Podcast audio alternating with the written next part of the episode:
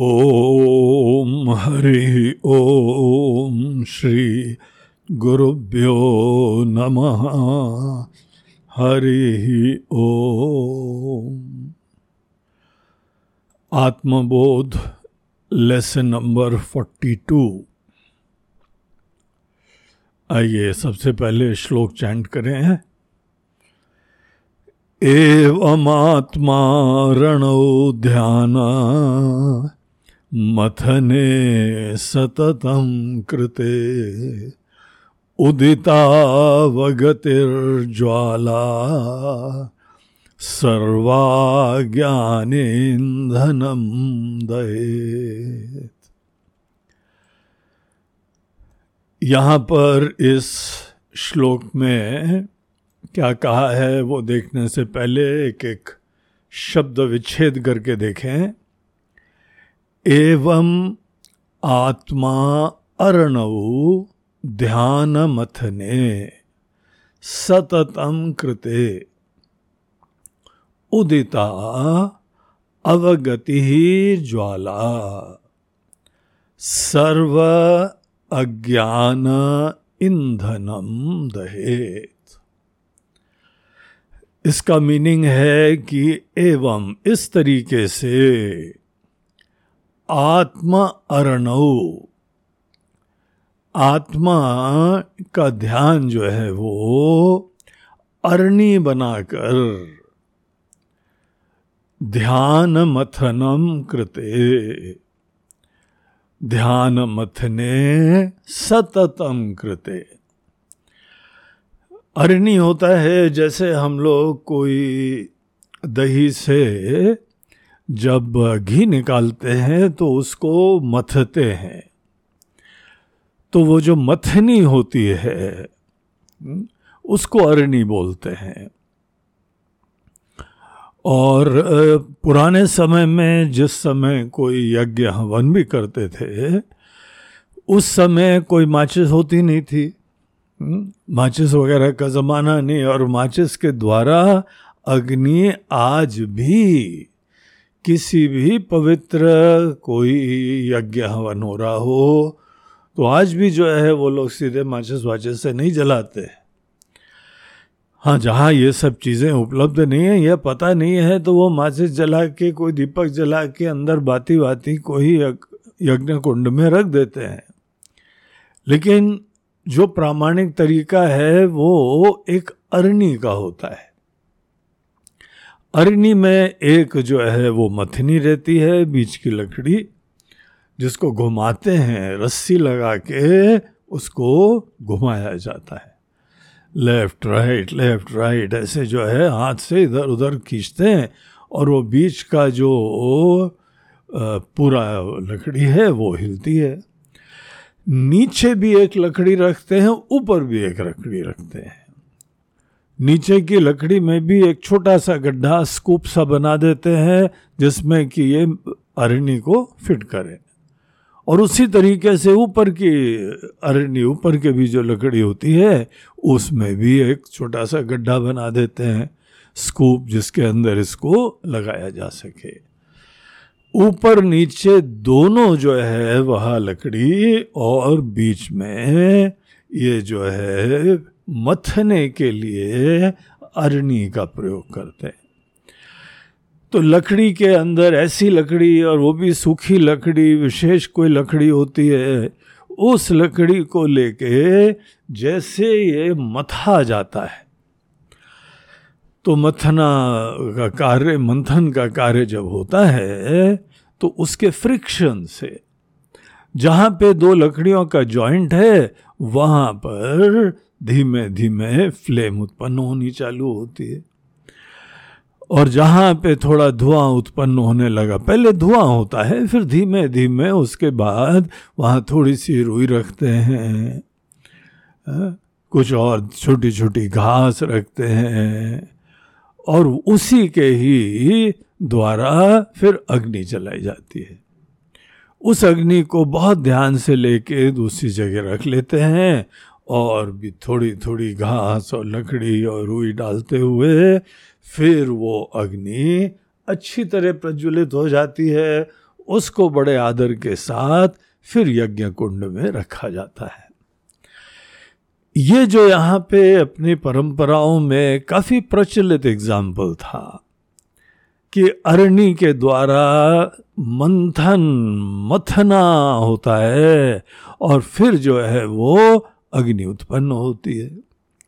अब इस एग्ज़ाम्पल को यहाँ पे भगवान शंकराचार्य वो यूज़ करते हैं हमारे ध्यान के लिए।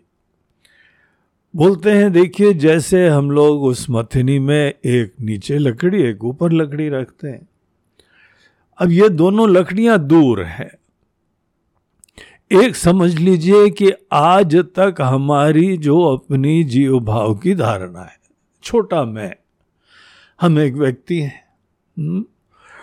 हमारा जन्म हुआ है, हमारा मरण होगा, हम तो जो है इतनी उम्र के हो गए और ऐसा काम करते हैं। ये परिवार है और ये धन है, ये दौलत है। ये ये व्यक्ति की दुनिया है। छोटे व्यक्ति की ही ये भाषा है, उसी की आकांक्षाएँ हैं। तो वो एक लकड़ी समझ लीजिए, नीचे वाली। और दूसरा, ऊपर की लकड़ी हमारा लक्ष्य समझ लीजिए। जहाँ पे हम अपने आप को जीवन में एक दिन पूर्ण, सुरक्षित, कृतार्थ, धन्य आत्मनि एवं आत्मना तुष्ट अपने अंदर धन्य, कृतार्थ होके हम ऐसी अवस्था में जगें, ये हमारा लक्ष्य है। तो हमारी आज की वस्तु स्थिति नीचे की अरनी हो गई। ऊपर की अरनी हमारा जीवन का सपना, हमारी प्रार्थना, हमारा लक्ष्य है।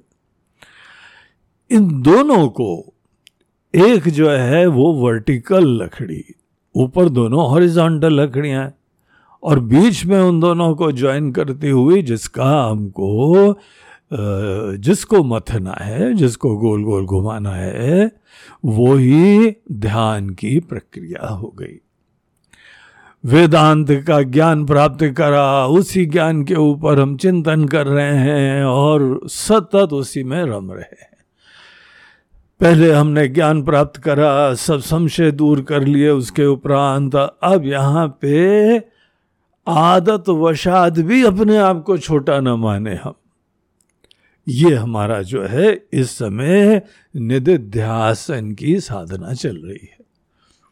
तो उस प्रकार का ध्यान, जो कि ध्यान का कल्मिनेशन पर्यवसान, समाधि में होना चाहिए।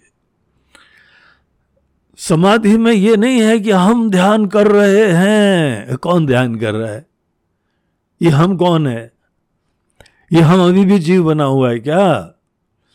इसीलिए हम अलग है और हम ध्यान कर रहे हैं। परमात्मा का ध्यान कर रहे हैं तो परमात्मा आपने उसी क्षण बोल दिया कि वो तो अलग है। सामान्य ध्यान उपासना में जप में हम लोग भगवान को अलग ही समझते हैं। पूरे दुनिया भर के धर्म जो है, वो भगवान को अलग ही समझते हैं। और केवल उनकी आराधना, भजन, उनका ही जो है वंदन इबादत, प्रेयर्स, बस वही करते रहते हैं। यहाँ हमको वेदांतों में बोला, शुरुआत में तो ईश्वर का अस्तित्व देखो, महानता देखो और भजन भी करो, वंदना भी करो, लेकिन वो केवल प्रारंभ का चरण है। हमारा असली गोल अगर हम भगवान को, भगवान देखते हैं क्या है तो भगवान तो परम सत्य है। भगवान सबकी आत्मा है। सबके रोए रोए में बसे हुए हैं। अगर हर जगह एक ही परमात्मा है तो हम कौन रह गए?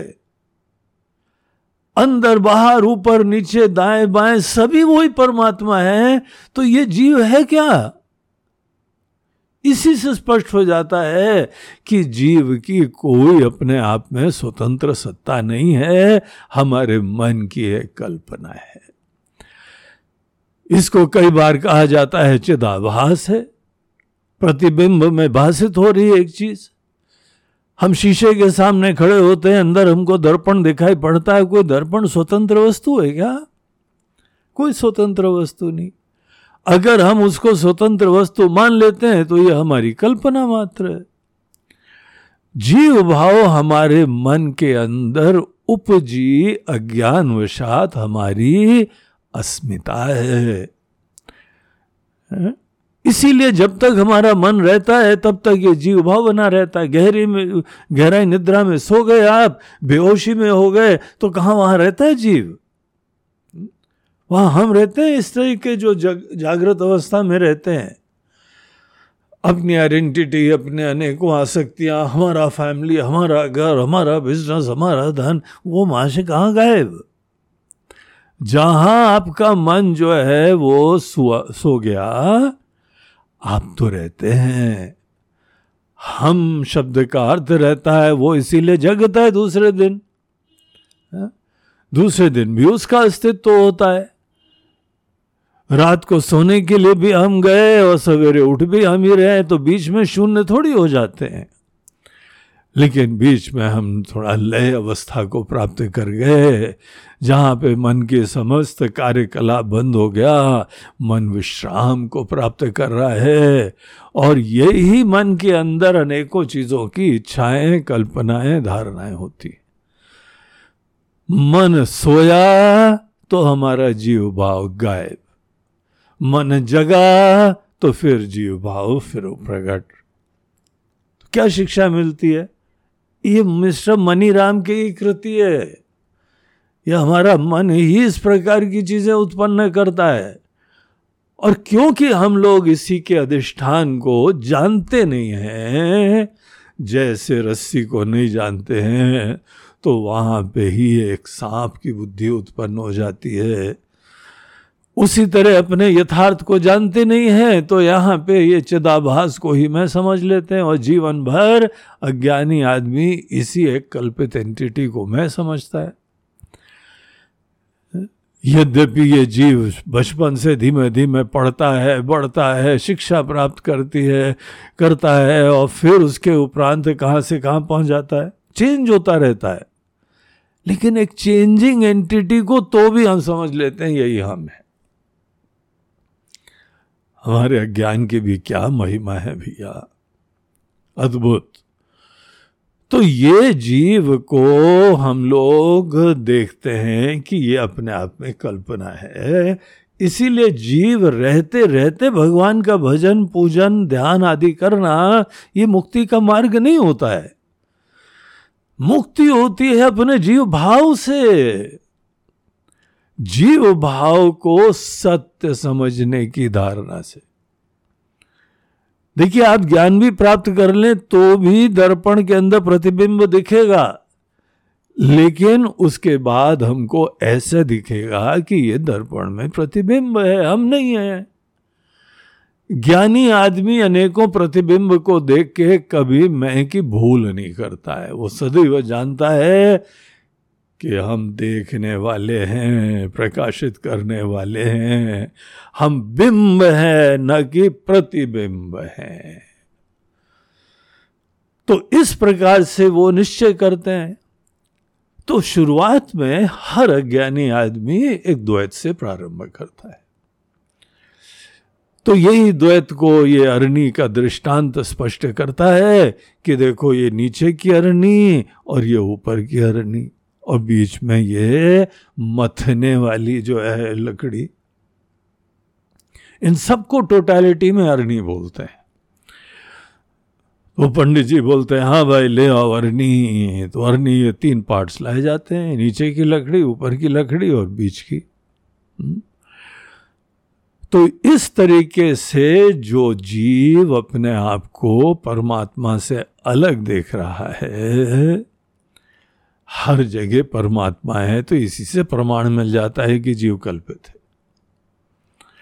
बाधित हो जाता है, इसी से पता लगता है ये कल्पित है। तो वेदांतों के द्वारा प्रतिपादित अनेक अनेक सिद्धांतों का स्मरण करते हुए, जीव भी चेतन एंटिटी है, लेकिन जीव एक छोटा अल्प प्राणी है। देश के दृष्टिकोण से भी छोटा है, इसी जगह ही हम है, हर जगह नहीं है। काल के दृष्टिकोण से भी छोटा है, इसी काल विशेष में है, हम हर काल में न थे, न आगे रहेंगे। तो इस तरीके से अल्पता अनेक अनेक प्रकार की इसमें होती है, ये सब हमने पिछले श्लोकों में देखा, ये आरोपित है। उपाधि के धर्म, अनात्मा के धर्म क्योंकि आत्मा दिख नहीं रही थी और अनात्मा ही दिख रही थी। अनात्मा दिख रही थी तो अनात्मा को हमने समझ लिया। हम है, यही छोटी भूल की कीमत जीवन भर चुका थे एक शेर आता है कि यही एक भूल करता रहा। धूल आइन चश्मे में थी आईना साफ़ करता रहा। तो हमारी दृष्टि में प्रॉब्लम थी। हम नहीं समझ रहे हैं। किसी चीज़ की प्रतीति इज़ नॉट एन इशू आप दर्पण में प्रतिबिंब देख रहे हैं सो वॉट अनेकों आजकल मंदिर बनते हैं जहाँ पे चारों तरफ़ शीशे शीशे, शीश महल होता है। हम हरिद्वार में गए थे, वहाँ पे एक बड़ा प्रसिद्ध मंदिर है, सब जो है वहाँ घुमाने ले जाते हैं, बोलते चलिए महाराज, आपको जो है वो हम लोग ले चलते हैं ऐसे मंदिर में। तो ये जो है वहाँ पे इस तरीके से ऐसे स्थान है, वहाँ भगवान का रिफ्लेक्शन दाएँ बाएँ, आप देखिए तो एक मिरर दूसरे मिरर का रिफ्लेक्शन शो करता है।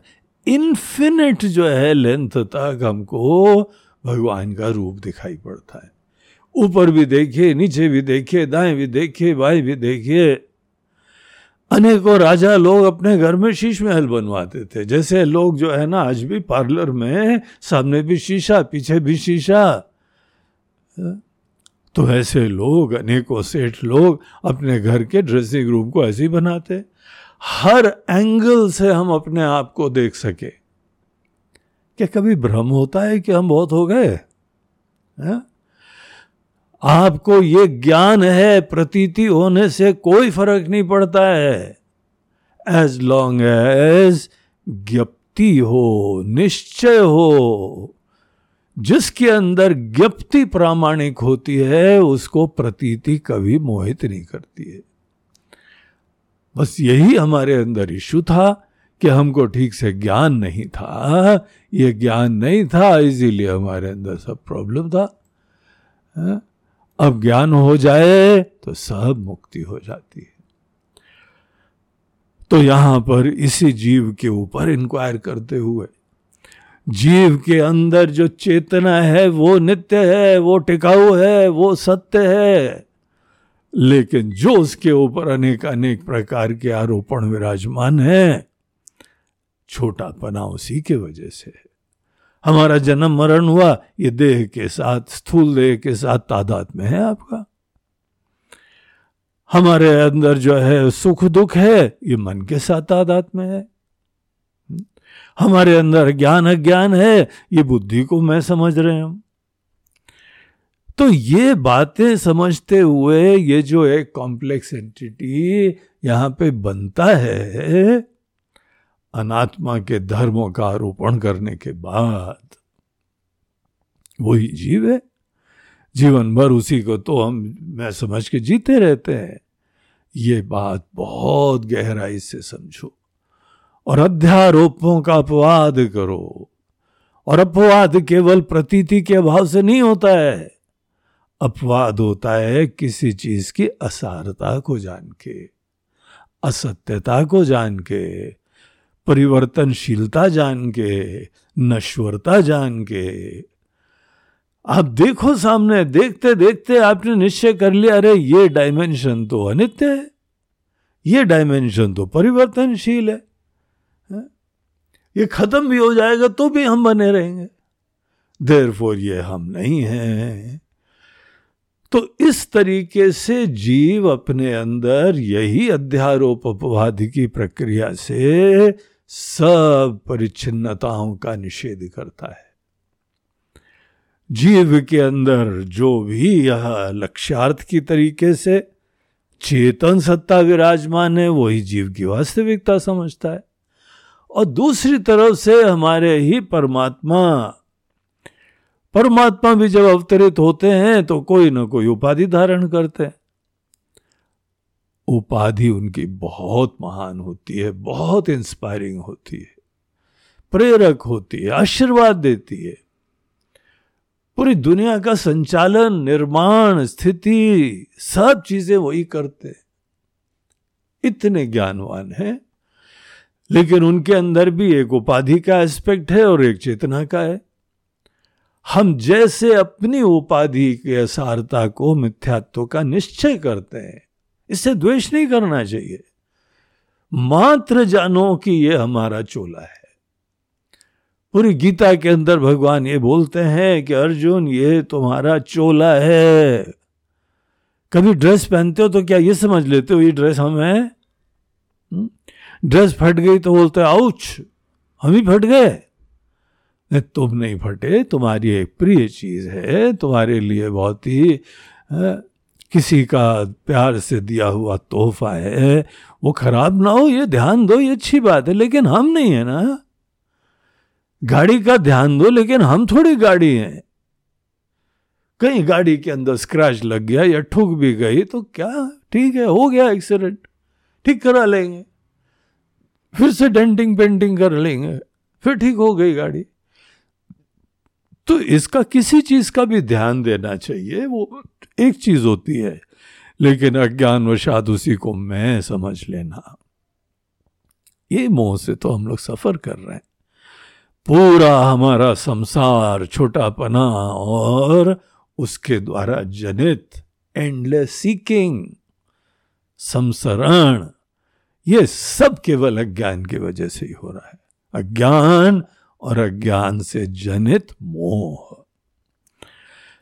तो जो ध्यान होता है, वो अपने अंदर से उपाधि का चोला समाप्त करना होता है, हटाना होता है। गीता का एक बहुत प्रसिद्ध श्लोक है, जो सदैव याद रखना चाहिए। ध्यान उसी के आधार पे होता है। वहाँ सूत्र देते हैं भगवान। तो अठारहवें अध्याय में कहते हैं कि, अर्जुन, तुमने पूरी गीता सुनी, अब तुमको करना क्या है? सर्वधर्मान परित्यज्य। जो शरीर, मन, बुद्धि के धर्म तुमने अपने ऊपर आरोपण करे हुए हैं, पंचकोश को मैं समझा हुआ है। ये गलती मात्र दूर करो, इसको परितः त्यज्य सर्वधर्मान परित्यज्य परितः त्यज्य थोड़ी देर के लिए भूलने की बात नहीं है, थोड़ी देर के लिए भावना उसकी खत्म करने का प्रश्न नहीं है। आप जड़ से इस धारणा को निकाल के फेंको। यही चीर हरण करना होता है। भागवत में कहानी आती है ना, भगवान कृष्ण जो है लीला में सब गोपियाँ जो है, यमुना जी में स्नान कर रही थी, वो सबके चीर उठा के कपड़े में टांग दिए। अब मूल रूप से यहाँ एक आध्यात्मिक संदेश है। हे जीव, अपने सब चोले उतार के फिर भगवान के पास जाओ। उतार के ये फिजिकली नहीं होता है। इसको असार समझ के जाओ। इसके प्रति सब मोह समाप्त करके जाओ। और जब हमने अपने आप तरफ़ से तुम पद का शोधन करा, अर्थात जीव का हमने विचार करा, और यहाँ पर भी गहराई में दिखाई पड़ा था कि मूल तत्व तो चेतन तत्व है। ईश्वर के ऊपर भी विचार करा तो इसको तत्पद शोधन बोलते हैं। वो विचार करा तो वहाँ पर भी उपाधि को किनारे कर दिया, मायामय है ये, और वहाँ पर भी पीछे चेतना विराजमान है। तो हम भी चेतन, हमारे भगवान भी चेतन। तो दूरी किस तरह से? है जब तक उपाधि के साथ तादाद में बना रहता है, हम छोटे भी हो जाते हैं, और अपने परम प्रिय, परम वंदनीय प्रातः स्मरणीय ऐसे परमात्मा से दूरी हमारे वजह से होती है। भगवान के सब ज्ञान बताते हैं कि ये दूरी झूठी है। तो हमसे कभी अलग नहीं हो, क्यों छोटा समझ के ज़बरदस्ती संतप्त तो हो रहे हो? तो उपाधि को किनारे करो, उपाधि को गौण करो अब ये उपाधि इतना महत्वपूर्ण बन जाती है। हमने देखा कि एक बार मुंबई में एक सज्जन अपने चेहरे को चमका रहे थे। बोलते, महाराज जी, चेहरे का जिम होता है, फेस जिम। बोला, क्या होता है भाई? बोलते हैं, ऐसे मुस्कुराओ, ऐसे मसल उधर खींचो उधर खींचो तो आपका चेहरा जो है ना बहुत ही स्वस्थ हो जाता है, लाल लाल हो जाता है, हेल्दी हो जाता है। बस इसी चमड़ी को ठीक करने में लगे थे। तो जो केवल अपने शरीर की चमड़ी ठीक करता रहे, वो कौन होता है? एक जो है वो अष्टावक्र जी की कहानी आती है। एक बार वो महाराज जनक के दरबार में उन्होंने बड़ा सुना था बड़ी यहाँ पे ब्रह्म ज्ञान की चर्चा होती है तो हम भी एक बार जाएँगे, देखेंगे। तो वहाँ गए तो वो आठ जगह से टेढ़े थे, इसीलिए नाम था अष्टावक्र। पैर भी बेचारे का टेढ़ा, हाथ भी टेढ़ा, गर्दन भी टेढ़ा है कमर भी टेढ़ी। सब इस प्रकार से कोई ना कोई रोग हो गया होगा, जिसकी वजह से टेढ़े थे। शरीर टेढ़ा था, लेकिन मन बहुत ही स्ट्रेट फॉरवर्ड सीधा साधा फोकस प्रबुद्ध, ज्ञान से युक्त। और ज्ञान के बड़े प्रेमी थे, इसीलिए वहाँ पे ब्रह्म विद्या के शास्त्रार्थ सुनने के लिए जा रहे थे। अब जिसकी जो रुचि होती वहीं तो जाता है? गाना गाने वाले, खाना खाने वाले वो उसी महफिल में पहुँच जाते हैं घूम फिर के। उसके लिए टाइम भी मिल जाता है, उसके लिए ऊर्जा भी मिल जाती है। लेकिन सत्संगी लोग ऐसी शास्त्रार्थ के लिए जाते हैं, सत्संग के लिए जाते हैं। तो वहाँ गए तो जैसे एंटर करा तो लोग कोई जो है, टेढ़ा उनका शरीर देख के हंसने लगे। कोई सर नीचे करके हंस रहा था, कोई कुछ हंस रहा था तो वो वही बीच में खड़े हुए और महाराज दशरथ जनक को बोलते हैं, महाराज जी, क्षमा करिए, हम आपके वहाँ पे आए थे। हमने सोचा था, बड़े ब्रह्म ज्ञानी लोग ब्रह्म ज्ञान की चर्चा, शास्त्रार्थ कर रहे होंगे, ये तो हम चमारों के बीच में आ गए। तो सब लोग की बोलती बंद हो गई, सब वहाँ साइलेंस हो गया, बोला, ये क्या बोल रहा है यार व्यक्ति? कौन आया ये? इतने बड़े बड़े विद्वान लोग बैठे हुए हैं और उनको बोलता है, चमारों के बीच में आ गए। तो महाराज जनक ने हाथ जोड़ के पूछा कि ब्राह्मण, आप यहाँ पे आए हैं, आप ऐसी बात क्यों कह रहे हैं? बोलते महाराज जी, यहाँ ज्ञान देख रहे हैं कि हमारी चमड़ी देख रहे हैं? ये हमारा शरीर की आकृति देख रहे हैं। आकृति ठीक करते रहोगे क्या? क्या कल भी ठीक करोगे? उसके अंदर मोह विराजमान है, उसको भी कभी ठीक करोगे? तो जो केवल शरीर आदि को ही महत्व देता है, वो उसी को ठीक करता रहता है। खाना हमने क्या खाया? और हमारी शुगर कितनी है? कोलेस्ट्रॉल कितना है? ये सब शरीर के धर्म है। इनको इतना हवा बना दिया है, इसके बाहर हम खुद ही नहीं निकल पाते। इसी कुकून में हम बंद पड़े हुए हैं। यही ध्यान करना है, यही ज्ञान प्राप्त करना है। सोचो, ये चोला है कि ये तुम हो? चोला ठीक हो जाए तो तुम ठीक होते हो क्या? क्या हमारी पर्सनालिटी हमारे बार्बर और टेलर बनाते हैं? तुम्हारा कपड़ा शरीर अच्छा हो गया और चेहरा सही हो गया तो तुम्हारी पर्सनालिटी अच्छी हो गई। हाई टाइम ये सब बचपना छोड़ो। और अपने आप को देह के साथ रिलेशनशिप रिडिफाइन करो। स्वस्थ रखो सिंपल रखो और ये सदैव ध्यान रखो, ये हम नहीं हैं। मरने से पहले ये सब ज्ञान दिल में उतार लो। हा? तो इस प्रकार से अपने ही अंदर से अध्यारोपों का अपवाद करो और उसके उपरांत मैं को चेतन देखो, परमात्मा ब्रह्म को भी चेतन देखो। यही ऐत्रेय उपनिषद का महावाक्य है कि प्रज्ञानम ब्रह्म। ऋग्वेद का यही एकमात्र। ऋग्वेद का उपनिषद है इत्री उपनिषद। और उसके अंदर ये महावाक्य, चारों वेदों में एक एक महावाक्य है। ऋग्वेद का महावाक्य है प्रज्ञानम ब्रह्म। चेतन ही ब्रह्म है, चेतन ही तुम हो। छोड़ो ये सब बाकी मोह। अपने आप को ब्रह्म जान के वो अविनाशी है। अजन्मा है, अविकारी है, शाश्वत है, अनंत है, अखंड है। ये मैं, जब इस बात को हम बुद्धि से नहीं, बुद्धि से तो बहुत बार सुनते आए हैं, दिल से देखो। इस प्रकार से जीना चालू करो। और जीव रह के नहीं जीना है सब नकली हो जाएगा। जीव को बाधित करके।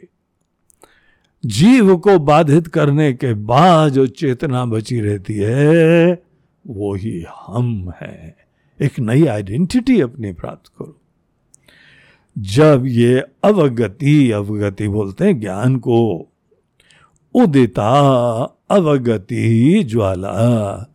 जब ज्ञान रूपी, ये रियलाइजेशन रूपी कि हम ये जीव नहीं है, हम वो अनंत खंड चेतना है। जब ये ज्वाला, ये अग्नि का यहाँ पे प्रज्वलन हो जाता है अहम ब्रह्मास्मि रूपी यह जो है ज्ञान रूपी अग्नि, ये ही हमारे अज्ञान को जला के राख करती है। ये जो अज्ञान है, ये संसार के लिए ईंधन है। ईंधन बोलते हैं फ्यूल को, जैसे गाड़ी में पेट्रोल, डीजल। ये फ्यूल होता है ना, उसको ईंधन बोलते हैं। अज्ञान ईंधनम आज हमारा संसार चल रहा है, जन्म जन्मांतरों तक छोटे होके, दीनहीन होके जी रहे हैं। इसके पीछे अज्ञान रूपी ईंधन विराजमान है। यह अज्ञान रूपी ईंधन ही तो हमारे संसार की गाड़ी को चलाता रहता है। असली बुद्धिमत्ता इस अज्ञान को जला के राह कर देने की होती है। और हमारे अंदर अज्ञान रूपी ईंधन को दहन करना जला के राख कर देना। दहेत, जला के राख कर दो। वो केवल अपने अंदर अपनी ब्रह्म स्वरूपता की ज्ञान रूपी अग्नि से संभव होता है। हम्म? अज्ञान तो ईंधन ही है, जलना ही जलना है। बस अग्नि की एक चिंगारी लाओ और ये अज्ञान को खत्म करो। चिंगारी मात्र नहीं रहे ऐसा प्रज्वलित हो जाए। जैसे वहाँ पे अरणी को ही जला के राख कर दे, अगर हम टाइम से उस अग्नि को उठा के दूसरी जगह न रखें। थोड़ा धुआँ निकलता है तो हम वहीं पे अग्नि को जला के, थोड़ा से कपास उपास छोटी धा घास लेके, अलग फिर उसको रख के जलाते नहीं तो वही लकड़ी की अरनी को जला के भस्मीभूत कर दे। फिर बेचारे पंडितों को हर यज्ञ के लिए नई अरनी मंगानी पड़े। तो वो अग्नि जला लेते हैं उसके बाद उसको फिर हवन कुंड में शिफ्ट कर देते हैं।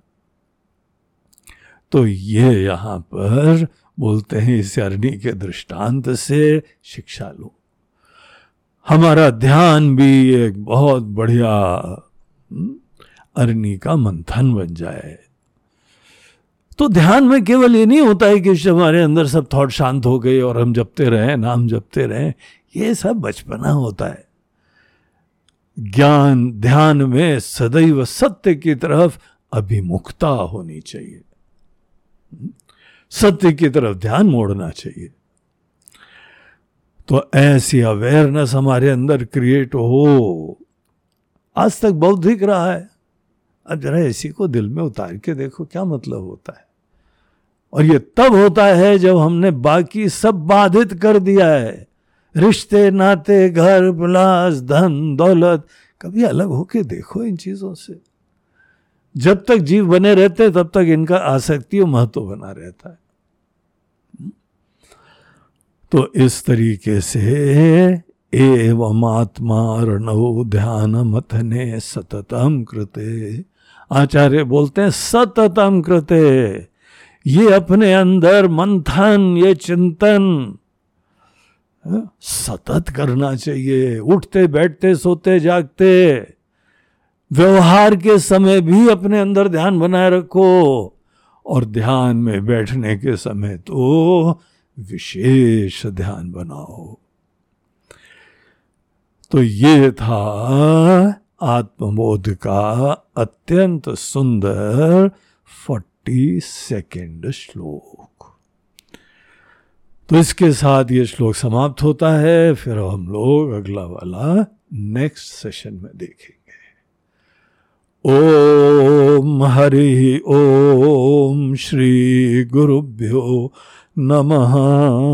हरि, ओम नमः पार्वती पते हर हर महादेव नर्मदे हर बोलो गंगा मैया की जय।